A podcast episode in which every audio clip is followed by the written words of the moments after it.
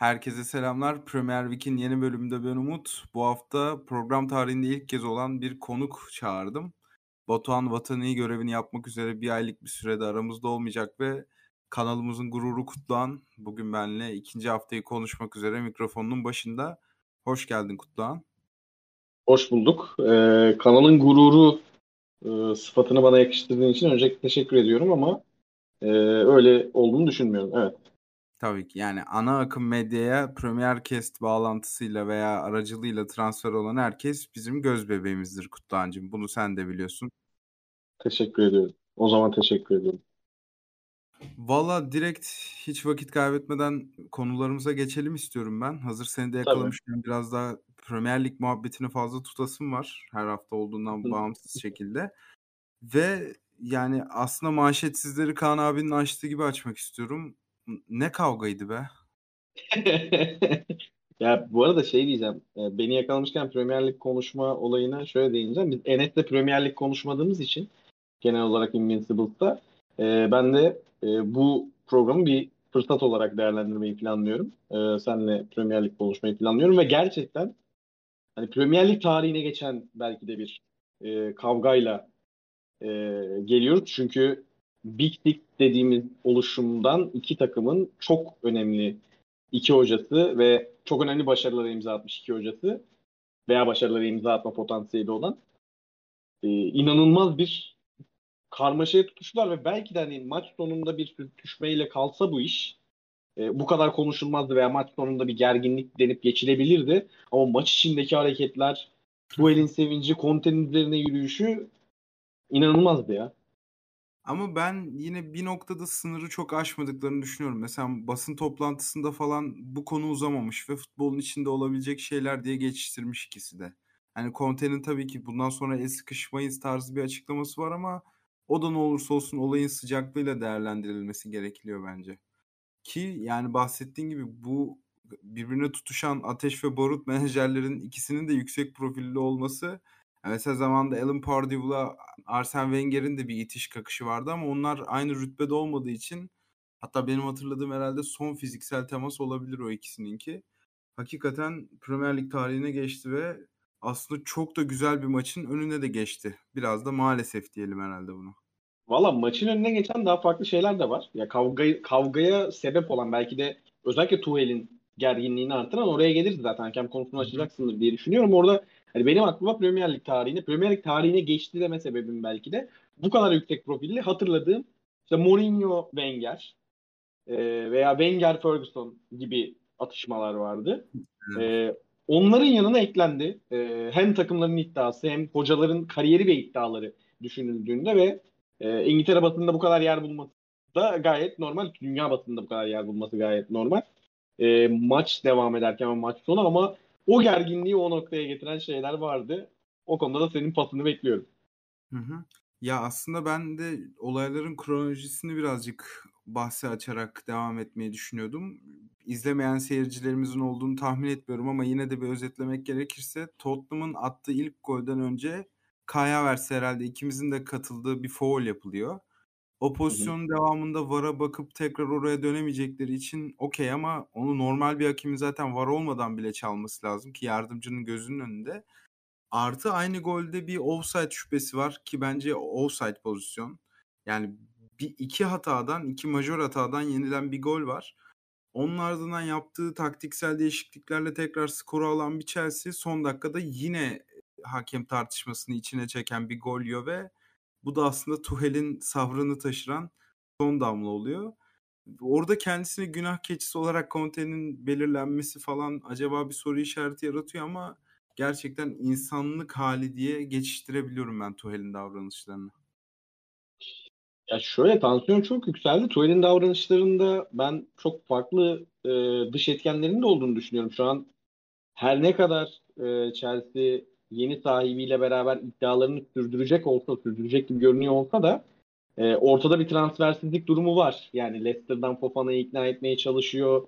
İşte Barcelona'dan Aubameyang'ı ikna etmeye çalışıyor vesaire. Anthony Gordon var. Bir Everton'dan gitmek evet, istedi. Everton'dan evet Anthony Gordon hamlesi gelebilir. Hani Kukure'ye iyi bir transfer oldu. Aslında sürpriz de oldu City bu kadar isterken.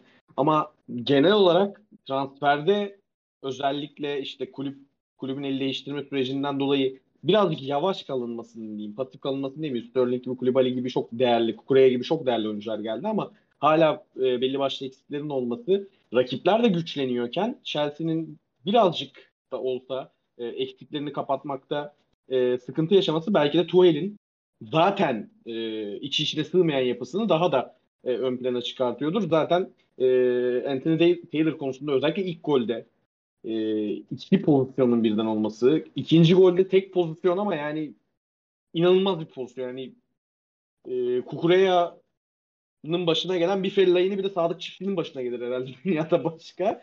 E, inanılmaz hataların olması.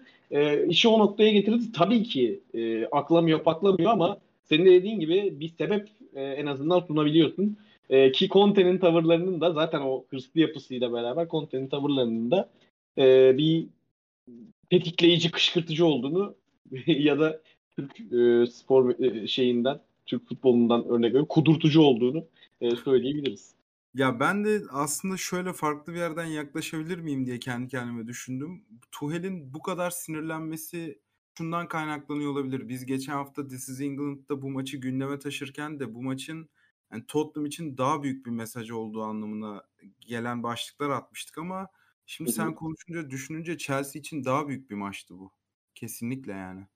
Ve ben Tuchel'in bu kadar kontrolü kaybetmesinin Tottenham'a özel bir durumda olduğunu düşünüyorum. Çünkü e, Tuchel profiline baktığımız zaman geçen sezonki Tottenham hegemonyası diyeyim çok öne çıkıyor ve Tottenham ilk kez Tuchel'e yara verebildi kariyeri boyunca. Ya bir de şöyle bir şey var. Şimdi oraya şu, farklı bir açıdan yaklaşacağım ben. Hani Chelsea Tottenham rekabeti bu sene olabilecek rekabet. Şimdi 3 tane Londra takımı birbirini yiyecek orada. Ee, ben bir Arsenal taraftarı olarak Arsenal taraftarı olan arkadaşlarımla konuşurken sezon başında şunu söyledim. Bizim dedim Tottenham'la çekişiyor olmamız lazım. Biz Chelsea'ye çekişirsek dördüncülük için çekişeceğiz. Tottenham'la çekişecek seviyede olsak üçüncülük için çekişeceğiz bence dedim. Benim tahminim Tottenham'ın üçüncülük için bu üçlü arasında en büyük aday oldu ve e, bir Arsenal taraftarı olarak Chelsea ile çekişmek dördüncülük için, Tottenham'la çekişmek üçüncülük için çekişmek olur. Hı hı. E, bu noktada hem Tuchel'in hem Chelsea'nin hem Stamford Bridge'in gerginliğini anlıyorum. Çünkü bu maçtaki iki puan herhangi bir maçtaki iki puanla değer, iki puandan da değerli. Çünkü en büyük rakibinden belki de bir puan kesmiş oluyor. Evet, sen aslında bu tartışmanın daha derin boyutuna inmiş oldun. Biraz daha özele dönmem gerekirse e, şimdi ikisi de kırmızı kart gördü ve ikisi de hı hı. bir sonraki hafta takımın başında olamayacak. Hı hı. Sence buna gerek var mıydı? Mesela Höyberg'in maç sonu açıklamalarını okuduğumda buna pek gerek olmadığını savunmuş o. Yani bu kararın biraz abartılı olduğunu, kırmızı kartı gerektirecek bir şey olmadığını söylemiş. Hatta ben de az önce söylerken çizgiyi aşmadıklarını düşünüyorum diyerek aslında biraz Højbjerg'e yakın taraf olduğumu belli etmiş oldum. E, çizgiyi açmak şimdi kime göre neye göre? Yani İngiliz futbolunda ki e, özellikle 90'ların başında 80'lerin sonu 90'ların başında yaşanan holiganlık olaylarından sonra onların taraftarı kaba tabirle ehlileştirmek e, dediğimiz şeyi aslında oyuncular ve kenardakiler için de yaptığını söylemek, vurgulamak lazım. E, evet belki de ya öz, örnek veriyorum bu olay Flamengo Palmeiras e, maçında yaşansa ne olur? Olaysız dağılır değil mi? Ceza çıkmaz, kırmızı kart çıkmaz. Hocaları dağıtırlar, evlere giderler. Hani olay karakolda bitmez ama burada olunca olay karakolda bitiyor abi. Yani İngiltere'de bu olay olunca ne yazık ki mi dersin artık futbola nasıl baktığınla alakalı. Hani abartma mı dersin ya da öyle bir yergin dediği gibi bu iş böyle bitiyor. Oradaki gerginliği, oradaki otoriteyi kurma olayı mesela ya çok basit örnek vereceğim işte Chelsea taraftarı Anthony Taylor aleyhine imza kampanyasını başlatmış Change.org tarzı bir yerde. E, bayağı da imza toplamışlar. En son 27 bindi baktığımda. Ben 150 bin gördüm bültene eklerken. 150 bin. Aa süper. E, aynen ben işte e, aynı günün akşamı ben de mesaideyken şeyde e, bakıyordum. E, sosyal medyada takip ediyordum. Şöyle bir şey var. Şimdi Anthony Taylor hani bu kadar tepki varken e, hakem birliği, işte federasyon, FA hakemin arkasında duruyor. Ya Chelsea maçı da yönetecek, Tottenham maçı da yönetecek kafasındalar. Hani oradaki bakış açısıyla alakalı ve ne olursa olsun böyle bir e, nasıl derler çatışma istemiyorlar. Çatışmanın bu boyuta gelmesini istemiyorlar olarak yorumladım ben. E, ve birer tane kırmızı kart çıktı. E, Chelsea Leeds deplasmanına gidiyor. Leeds fena başlamadı. E, orada Tuchel takımın başında olamayacak. Diğer tarafta da Wolverhampton'da içeride oynayacak bir Tottenham var. E, Tottenham'ın 90 artı 6'da e, gol atarak puan aldığı bir e, deplasmanın ardından Wolverhampton'ı e, içeride kontesizde yenebileceğini düşünüyorum ama Chelsea belki de e, Leeds deplasmanında e, zorlanabilir. Gerek var mıydı yok muydu? Ben İngilizlerin, Efe'in e, futbola ve futboldaki nasıl diyeyim şiddet olaylarına veya agresifliğe bakış açısıyla ilişkilendiriyorum bu kararları. Hı hı. Çok güzel konuştun. Hatta orada az önce 80'lerin sonu 90'ların başı gibi bir tirat atarak da beni şu soru sormaya mecbur bıraktın. Peki senin favori menajer kavgan diyeyim hadi tırnak içinde kavgan olsun. Nedir Premier Lig'de? Var mı böyle bir adayım? Ben mesela şeyi çok severim. Arsene Wenger'in son decade'inde Kenny Dalglish Liverpool çalıştırırken 1-1 biten bir maçın son dakikasında Liverpool'a çalınan bir penaltıdan sonra o yaşlı iki adamın dede dede karşılıklı atışmalarına bayılır. yani 2010-11 çok... senesi olması lazım. 2010-11 olması lazım. Doğru diyorsun. Ya çok ya bu arada çok var derken hani birbirlerine laf atmalı çok var gerçekten. Bu raddeye gelen çok yok. Bir de Stanford için havasında mıdır, suyunda mıdır nedir? Böyle öne çıkan kavgalar falan hep burada oluyor. Mesela az önce bahsettiğim Mourinho Wenger kavgası da buradaydı. Şimdi ben onu örnek verecektim. Benim de o bu arada. Yani orada olmasını sebebim Mourinho'ydu zaten bir süre. Yani o kültürü oraya o oturttu söyleyeyim sana. E, heyecanlı hocalar e, hep geldi gitti. Tuval de onlardan biri. Normal yani Conte de öyle. Ateşte barut gibiler yani. Hani Klopp'la Pep gibi değiller. Klopp'la Pep yan yana maçı izleyip aa ne güzel maç oldu diye değerlendirme yapan hocalar. Evet evet. Bu arada hani Pep Guardiola ve Jurgen Klopp arasındaki rekabeti değinmen de çok iyi oldu. Hani bu konuyu geçip tabii ki yeşil sahaya geleceğim ama buradaki elektriklenmeyi onun üzerinden okuyarak böyle işte futbol geri geldi, gerçek Premier Lig geri geldi tarzı yükselenler de çok var. Hatta işte adını geçirmek de istemediğim yorumcu işte maçtan sonra programda futbol tekrar erkeklerin falan tarzı bir çıkış yapmış. Biraz da gaza gelindi açıkçası bu olaydan sonra. Abi yok yani bu futbol erkeklerin kadınlarla alakalı bir şey değil. Futbol heyecanlı bir şey ve bu heyecanı çok fazla, çok derinden yaşayan iki tane çok tecrübeli ve çok bilgili, o bilgisini, o tecrübesini, o yeteneğini, hocalık yeteneğini, yönetme yeteneğini e, yansıtmaya çalışıp oradan galibiyet çıkarmaya çalışan iki tane büyük rekabetçi var. Conte nereye gitse başarılı olmuş. Tuchel nereye gitse Paris dışında diyeyim hadi. Oradaki başarının kıtası da önemli. Yani finale kadar çıkardı sonuçta Paris'i. Başarılı olmuş. Ee, ve başarmak istiyorlar. Yine başarmak istiyorlar. İlk dört dışına düşmek istemiyorlar. Kupa istiyorlar. Birbirlerinin en büyük rakibi olduklarını biliyorlar.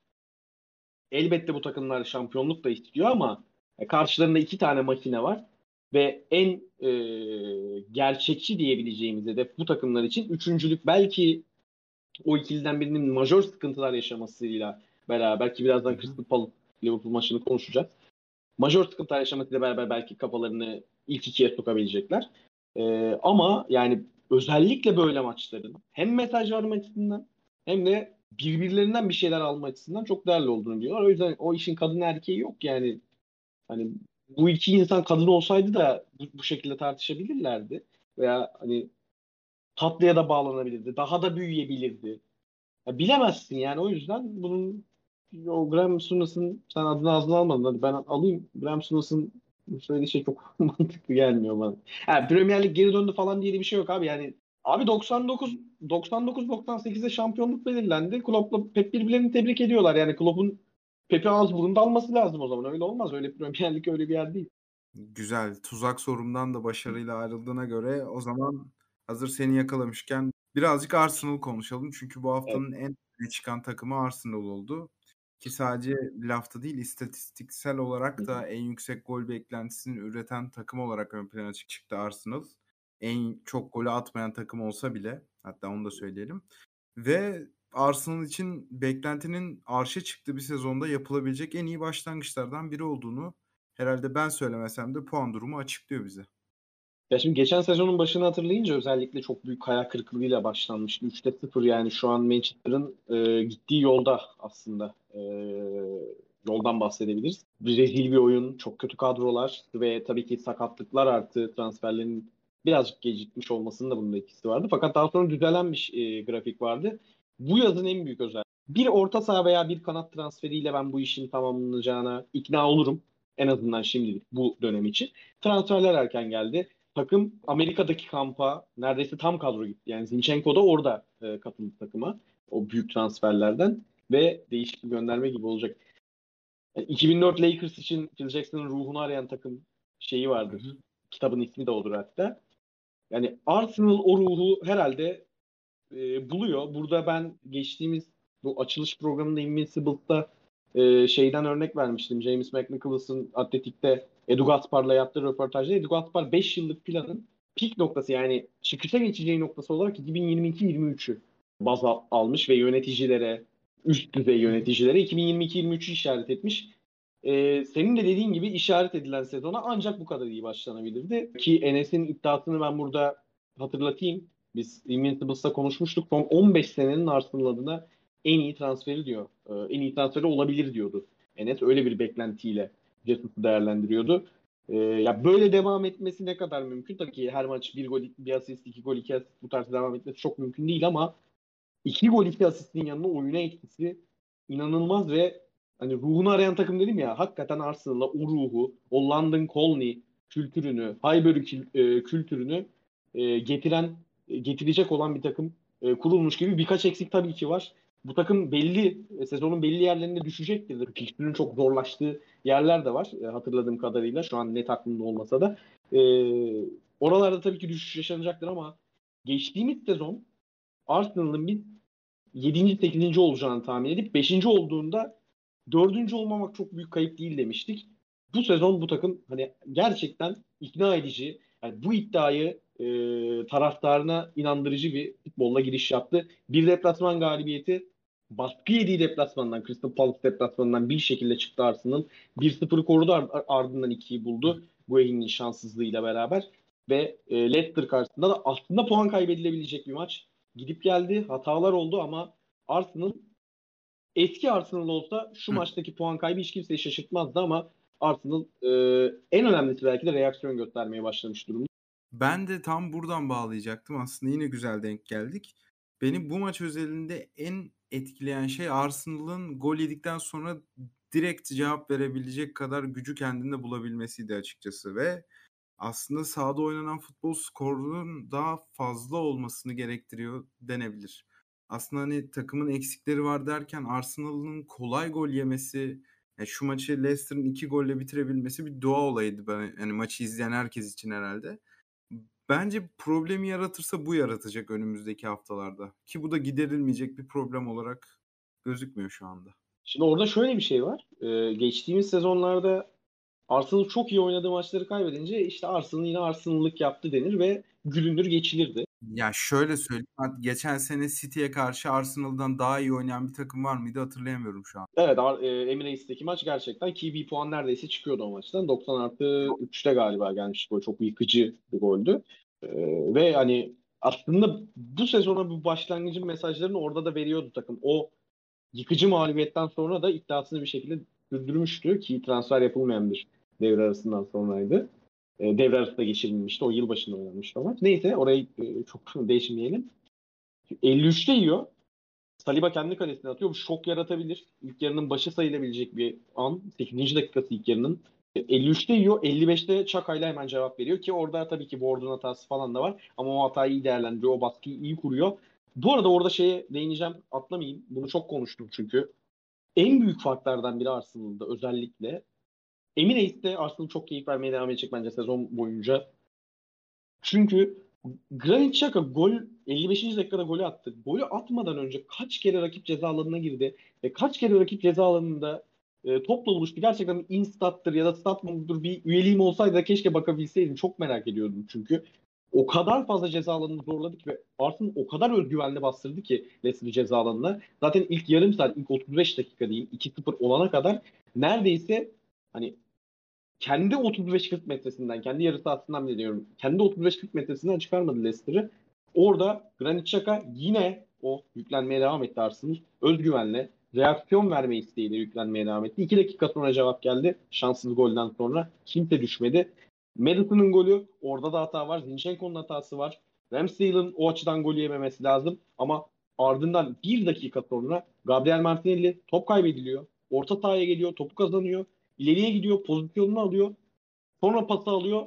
Soluna çekip köşeye vuruyor. Arsenal reaksiyon veriyor ve e, aynı zamanda zevkle veriyor. Zevkli bir oyun oynuyor Arsenal.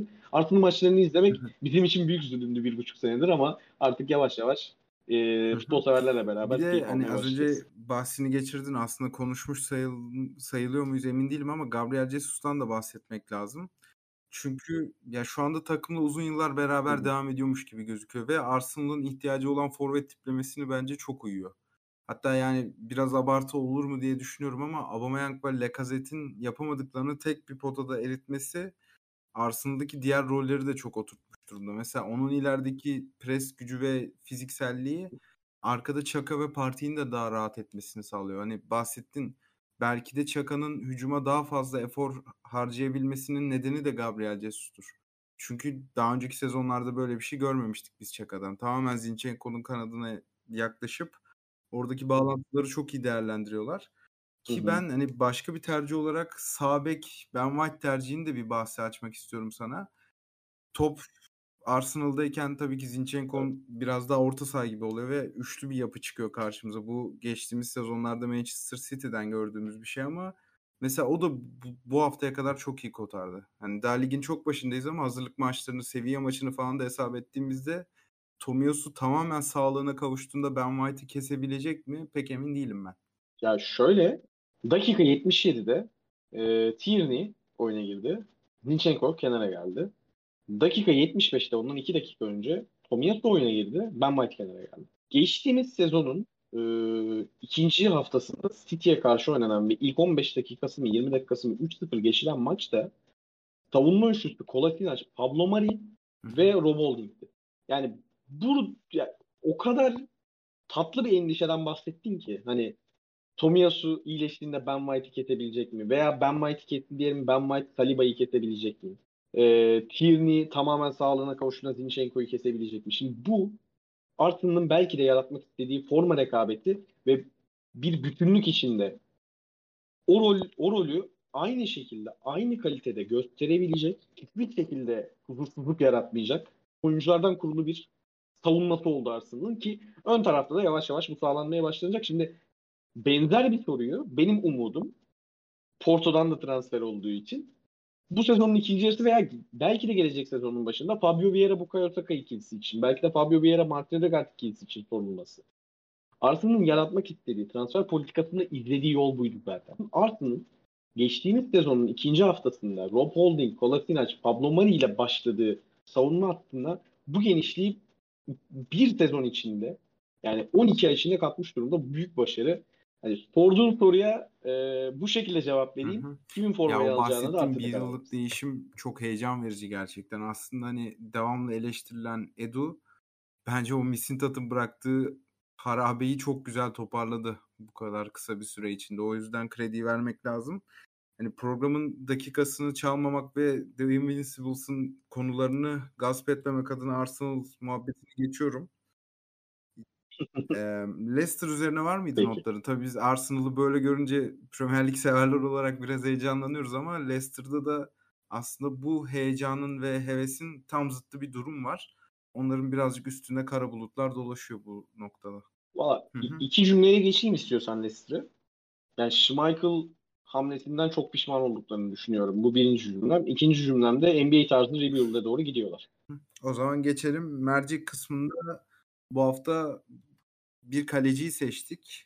Nick Pope Newcastle'ın aslında Brighton'a domine edildiği maçta ayakta kalan yegane isimlerden biriydi ve hani Newcastle'ın böyle bileğinin büküldüğü deplasmanlarda da artık puan alabileceğini Nick Pope'un performansından çıkartabiliriz. Yani Newcastle'ın yatırım yaptığı İngiliz oyunculara baktığımız zaman şu anda herhangi bir boş yok herhalde. Kieran Trippier, Dan Burn ve en son Nick Pope ve hani istatistiksel olarak da konuşmak gerekirse 5 kurtarışı var ve bunların birçoğunun net pozisyonlar olduğunu söyleyelim zaten dördü ceza sahası içinde ve ben Nick Pope'un buna yakın bir performansla devam ettiği takdirde Dünya Kupası'nın İngiltere'nin kalesinde olacağını düşünüyorum diyeyim. Ee, zaten Nick Pope'un Burnley'de çok mutlu olmasına rağmen e, Burnley'nin onu çıkarttığı noktayı da e, hesaba katarak oyuncu Burnley'de çok mutlu olduğunu söylüyor. E, daha doğrusu hani orada kalmaya devam etmeyi istediğini de söylemişti. Ama küme düşmesi Burnley'in ki işte Daesh'in ayrılması, ondan önce Wood'un ayrılması şok ediciydi şeklinde açıklamaları da var oyuncunun. Bu sezon başı e, Atletik'te yayınlanan yazıdan alıntı diyorum bunları bu arada. Newcastle yani Newcastle'la gelmesinin başlıca sebeplerinden biri bir e, diyor heyecan verici bir oluşuma e, gelmek istedim ve Newcastle'ın çıkışa geçtiği e, sürecin kalecilerinden biri olmak istedim e, diyor oyuncu ve tabii ki Eddie Howe'ın 2019 Bournemouth döneminde onu istemesi de bunda e, o zamandan beri onu istemesi bunda etken. Bir de tabii ki İngiltere milli takımının birinci kalecisi olma hedefi ki Everton'ın durumu düşünüldüğünde Pickford'ın orayı kaybedebilecek olması şu anda oyuncuyu Ramsdale'le rekabete e, itiyor. Herhalde Dubravka'dan daha iyi bir geçiş olamazdı. Güzel bir pas attın. Dubravka'dan daha iyi bir geçiş gerçekten olamazdı. Aslında bu geçişin ne kadar temiz ve berrak yapıldığını da Newcastle United savunmacılarının aksiyonlarından çok dikkatli izleyiciler çıkartabilir. Artık yani kalede güvenebileceğiniz bir kalecinin olması doğrudan performansınızı etkiliyor diye düşünüyorum ben de. Evet kesinlikle ve e, yani geliştirmesi gereken noktaların da farkında olması güzel. Ayağımı geliştirmeliyim, daha fazla pas yapabilmeliyim diyor e, oyuncu ve e, Shelby gibi, Bruno Gimares gibi geriye gelip sizle e, kaliteli şekilde diyeyim pas yapabilen oyunculara sahip olmak önemli diyor. Hani 30 yaşında galiba Pop. 30 yaşından sonra kariyerinde bir sınıf daha atladığını görebiliriz ki e, Burnley'i e, ligde tutan, Şandayç'ı da görevde tutan oyunculardan biriydi kendisi uzun süre. E, da Eddie ve Newcastle'ın yükselmesinde payı olacak dillerdi. Evet. Geçelim o zaman taktik sahasında birazcık Crystal Palace özelinde Liverpool Palace maçını konuşalım. Dün Palace çok başarılı bir savunma performansı gösterdi.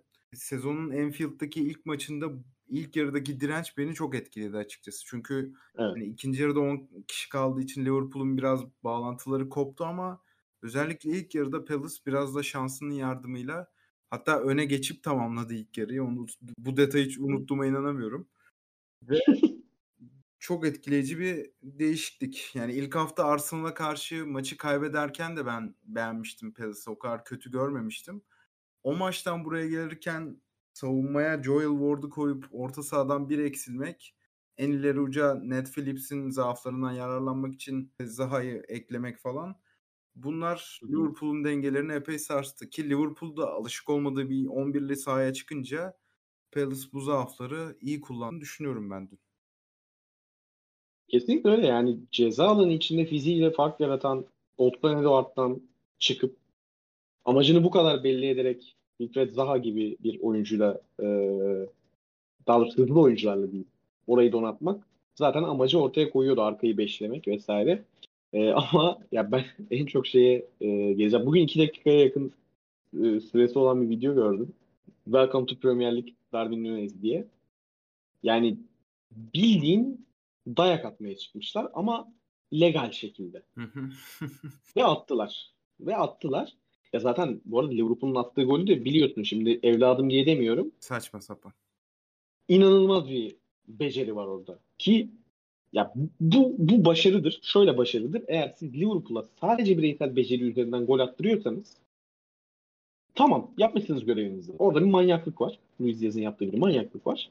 Darwin Nunez'i çıldırtmışsınız, kışkırtmışsınız ve öyle bir hareket tecrübesizliğine de yenik düşerek yapıyor Darwin Nunez.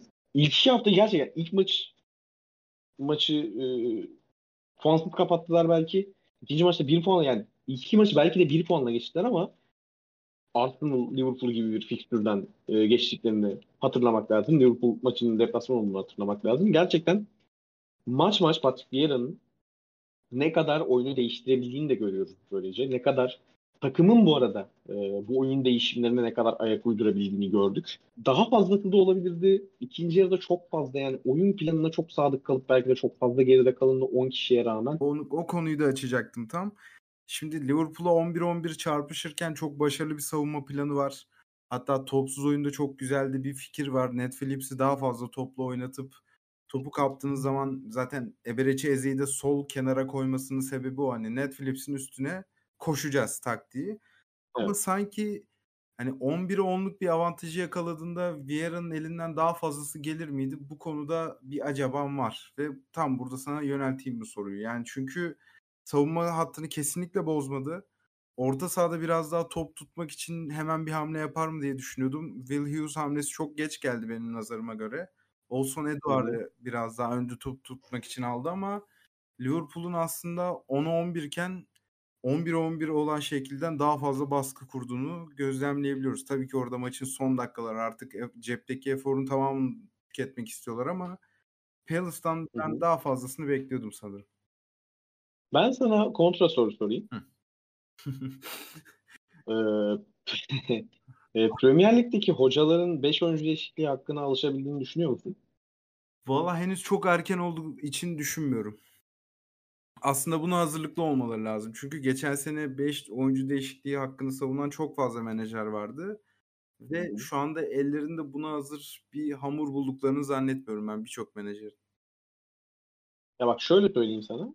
Palace 5 oyuncu değişikliğinin 3'ünü 79'da kullanmış. Hı hı. Çünkü işler çok kötü gitmeye başlamıştı o noktada. Ya zaten çok kötü gitmeye başlamıştı ve hani zaten 10 kişi kalan rakibine karşı belki de daha ve o kadar da geç 10 kişi kalmadı Liverpool. Yani 57 olması lazım. 57. 57 57'de geldi ve 63'te yapılan tek hamle Eduard hamlesi. Bu arada Eduard hamlesini anlayabiliyorum. Kötü bir hamle değil o. Hani ileriye top attığında tutabilecek oyuncu istiyorum. Jordan Ayew gibi uçan kaçan oyuncu değil de 79'dan arttırdığın savunma e, orta saha direncini alça- alçak bırakmış oluyorsun. Orada orta saha direncine ihtiyacım var. En azından 63'te olmasa da 65'te 70'te neyse orta saha hamlelerinden birini beklerdim. Senin de dediğin gibi, senin de e, vurguladığın gibi. Ya bunu da bilmiyorum. Yani sadece kapı açmak için sordum e, az önceki soruyu. Herhalde 5 oyuncu değişikliği hakkının alışılamaması mı diyeyim veya e, abi Liverpool deplasmanındayız. Bir durun, e, bir sakin olun e, bakış açısını diyeyim bilmiyorum. Liverpool deplasmanında da belki de en fazla bu kadar oynayabilirsin. Yani Luis Diaz manyaklığı olmasa şuradan 3 hamle çıkabilir. Ki yani Luis Diaz manyaklığını bir kenara geç. Zaha'nın çevrilen bir topta boş kaleye direği nişanladığını da unutmamak lazım. Aa tabii tabii doğru. Doğru. Ya fırsat gelmedi de değil. Ve yani aslında beni en çok heyecanlandıran şeyi söylemeyi unuttum. Hani Palace'ı önümüzdeki haftalar büyük beşli deplasmanına çıktığında hani tekrar 5 savunmacılığı mı göreceğiz yoksa klasik sistemine dönecek mi? Onu gerçekten çok merak ediyorum ve bir sonraki büyük deplasman maceralarını iple çekiyorum diyelim ve neden büyük beşli diye konuştuğum takıma biraz geçmek istiyorum programın kapanışında. Bir şey diyeceğim. 5 tane hani Big Six'ten 5 deplasmanı kaldı diye düşündüm ben ama gerçekten büyük 5 diyormuşsun. Evet. Ben her şeyden önce sahadaki performans, koçluk, David De Gea bunlardan önce polen rengi formayı birazcık bahsi açmak istiyorum. Araların karşısına Evet. polen rengi formayla çıkmak sence nasıl bir düşünce yapısıydı? Abi herhangi bir takımın karşısında polen rengi formayla çıkmak bence çok iyi fikir değil. Manchester United'ın çünkü sen. O renk yeşil mi yoksa sarı mı? Ben maçın belli bir bölümünde sadece bunu düşündüm. Şimdi bu bir ara bir tane elbise vardı hatırlıyorsun altın rengi mi mavi rengi mi diye sorarlardı. O, o tarz bir şey zaten. Ben altın görüyordum o şey elbise. Ha, ben mavi görüyordum. Neyse. yani şey şeyle alakalı değil mi o? Bu sarı yeşil vardı ya 90'larda. Hatta 90'lardan da çok daha öncesinde dayanıyor da. E, tabii kuruluş United. kulüplerine bir se- selam çakma amacıyla yapılan bir forma Değil mi? ama kötü bir Yok. diye düşünüyorum. Ya Ronaldo'ya Ronaldo'ya yakışmayan forma forma değildir abi. Evet abi. Bu kadar basit. Yani Ronaldo'ya yakışmayan takım için neler söylemek istersin? Ya şöyle diyeyim. Hani zaten 3 aydır konuşuluyor. İşte ailevi mesele gitti, geldi, kaldı. Abi bir şey soracağım. Bu adam neden Old Trafford'da yedekli de Brentford deplasmanında 11'de? Çünkü e, şundan dolayı Brighton ikinci yarıda kapandığı için bunu Tenak Eriksen'i geriye çekip Ronaldo'yu öne attığı için olduğunu zannetti ama Brighton'ın zaten skoru koruma psikolojisiyle yaptığı bir şeydi. Şimdi bu hafta o ikinci yarıyı bir başarı sayarak bunu ana plan haline getirince Brentford'un da en istediği senaryolardan biri ortaya çıktı. Derin oyun kurucu olarak Mar Eriksen'i gördüklerinde yani Jensen kariyer maçını oynadı ve bir daha bu kadar yükselebilir mi hiç emin değilim ben açıkçası. İlgin yem atmış oluyorsun aslında. Kesinlikle öyle. Rakibin önüne hani, ve güvenebileceğin bir savunma hattın da yok. Yani maçtan sonra işte bakıyordum programda kimlere referans verebiliriz diye. Jamie Carragher şunu bahsi açmış artık. Hani ben Martinez'in Manchester United'da stoper oynayabileceği konusunda hani yanlış anlaşılmasın oynayabileceği konusunda değil. Stoperde konumlanabileceği konusunda soru işaretlerim arttı demiş. Abi bak e, yine James McNichols'a gideceğim. Atletik'te Arsenal yazarı. Manchester United yazısı yazmış. Arsenal üzerinden değerlendirmiş. Lisandro Martinez'i ilk olarak Arsenal istedi bu yaz. Değil mi? Evet. Ne olarak istedi? Yani 6 numara herhalde. Yok. Sol bek. Direkt sol, sol bek 6 numara hatta öyle diyeyim. Sol bek, sol stoper 6 numara. Bu üçünde oynayabilen yani hepsini oynayabilen oyuncu. İşte o savunmaya çeşitlilik katalım. Tek pozisyonda oynamasının anlayışı var ya Arsenal'ın transfer politikasında. Ki doğru da bir anlayış bence. Ona yönelik transferler de yapılıyor. Abi herif olmadı. Zinchenko'yu aldı Arsenal. Aslında yine 6 numara olarak istemiş ya. Ben şimdi oturup 6 işte 6 sol bek. Ha bu çocuk sol stoperde oynayabiliyor deyip sol stoperde yedekleme şeyi işte Gabriel'e bir şey olursa e, iki tane sağ ayaklıyla çıkmaktansa işte ben maç Saliba yapmaktansa bir tane de sol stoperim olsun kafası. Ama hani öncelikli şey yani Zinchenko alınmayacaktı. Lisandro Martinez alınsaydı. Ya işte 2018'in 19'un Arsenal'ı neyse şu an United oraya geldi abi. Bence United daha iç karartıcı Arsenal'dan. Abi çünkü baştan başlıyorlar. Yani ne o ne yapsalar olmuyor. Bak hani aldıkları oyuncuyu yanlış yere alıyorlar. Bak Lisandro Martinez'in değeri düşer. E, ben benim en çekindiğim konu Erik Ten Hag'ın değeri de düşecek bu yapının içerisinde. E düşecek abi. Düşecek çünkü e, Frankie de Jong'u getirmezsen veya benzerini getirmezsen e, ön taraf için hala adı, adı çıkan oyuncular değişik değişik demeyeyim şimdi. Oyuncuya da değişik değişik denmez, sporcuya değişik değişik denmez de. Yani Rabio mesela. Yani Rabio'nun ne katkısı olacak abi Manchester United'e? Ya o transfer de yatmış galiba. Biz programı salı akşamı çekiyoruz. Ben programa girmeden 2-3 saat önce Rabio ile ilgili bir haber görmüştüm. Ra- Rabio olmasın abi. Çıkan isimler benzer isimler. Yani Arsenal'ın yaptığı Lichtsteiner transferinden falan ne farkı var abi Rabio falan? O tarz bir oyuncu transferinin.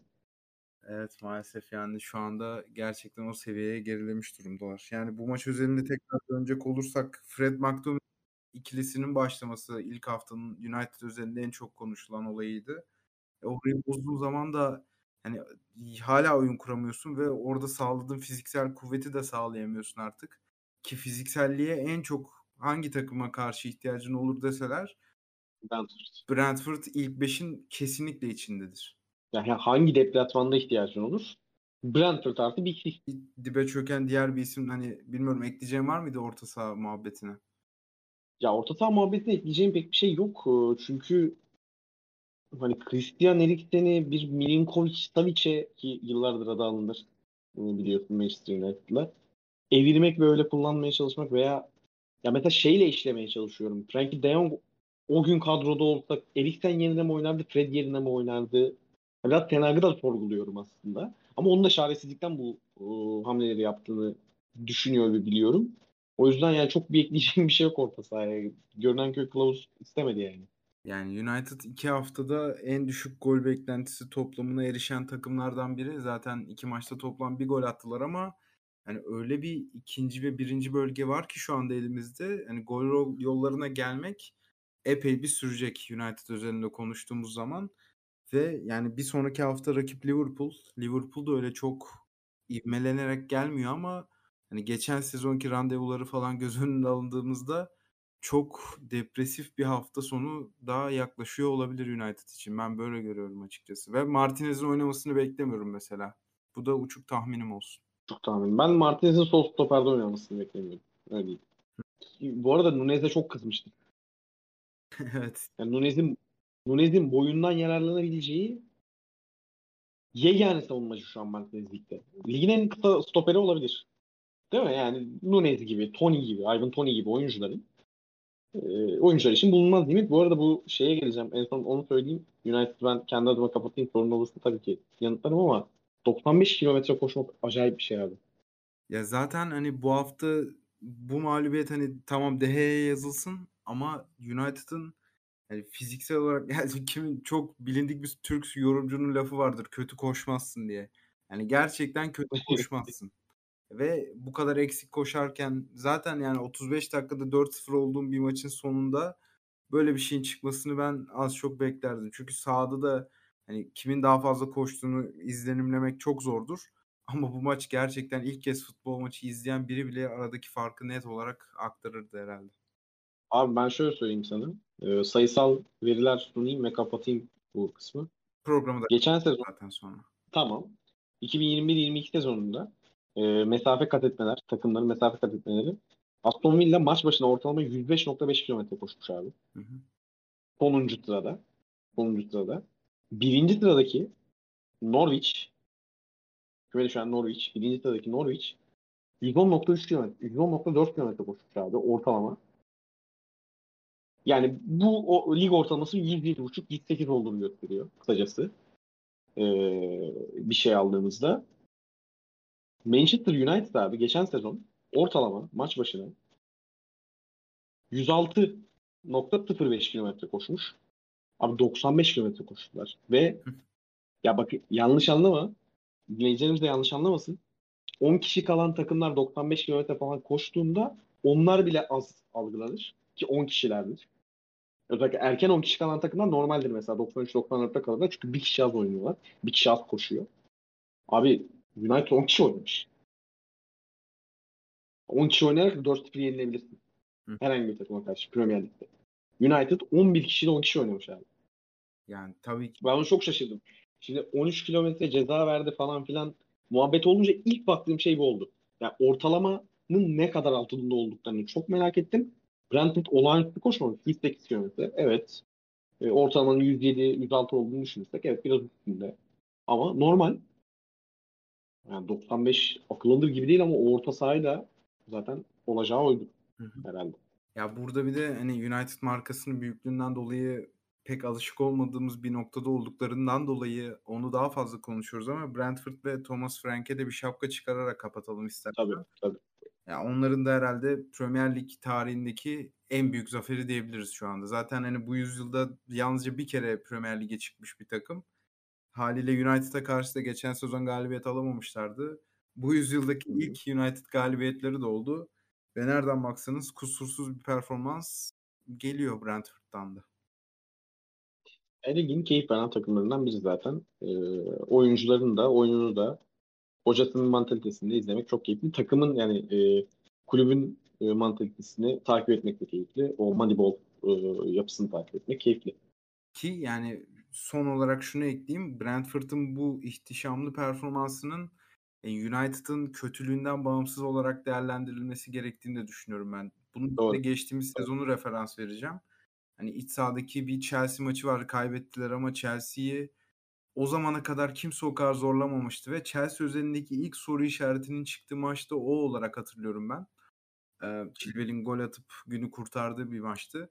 Onun dışında Liverpool'dan zaten puan almayı başardılar. Yalnızca City onlara çok kötü bir tokat atmıştı. Bu sene onların da City ile özellikle yani bölüm sonu canavarıyla kapışmalarını izlemek eğlenceli olacak ama o bahsettiğin iç sahada gösterdikleri mentalite onları ligin vasat takımlarından epey ayırıyor diyelim ve sana çok teşekkür ederim Kutlancığım. Ben teşekkür ederim abi. Davetin için. Ee, biz dinleyen herkese de teşekkür ederiz. Haftaya yeni bir konukla belki bilmiyorum belki tekrar Kutlan'ı ikna ederim ama karşınızda olacağız. Şimdilik hoşçakalın. Hoşçakalın.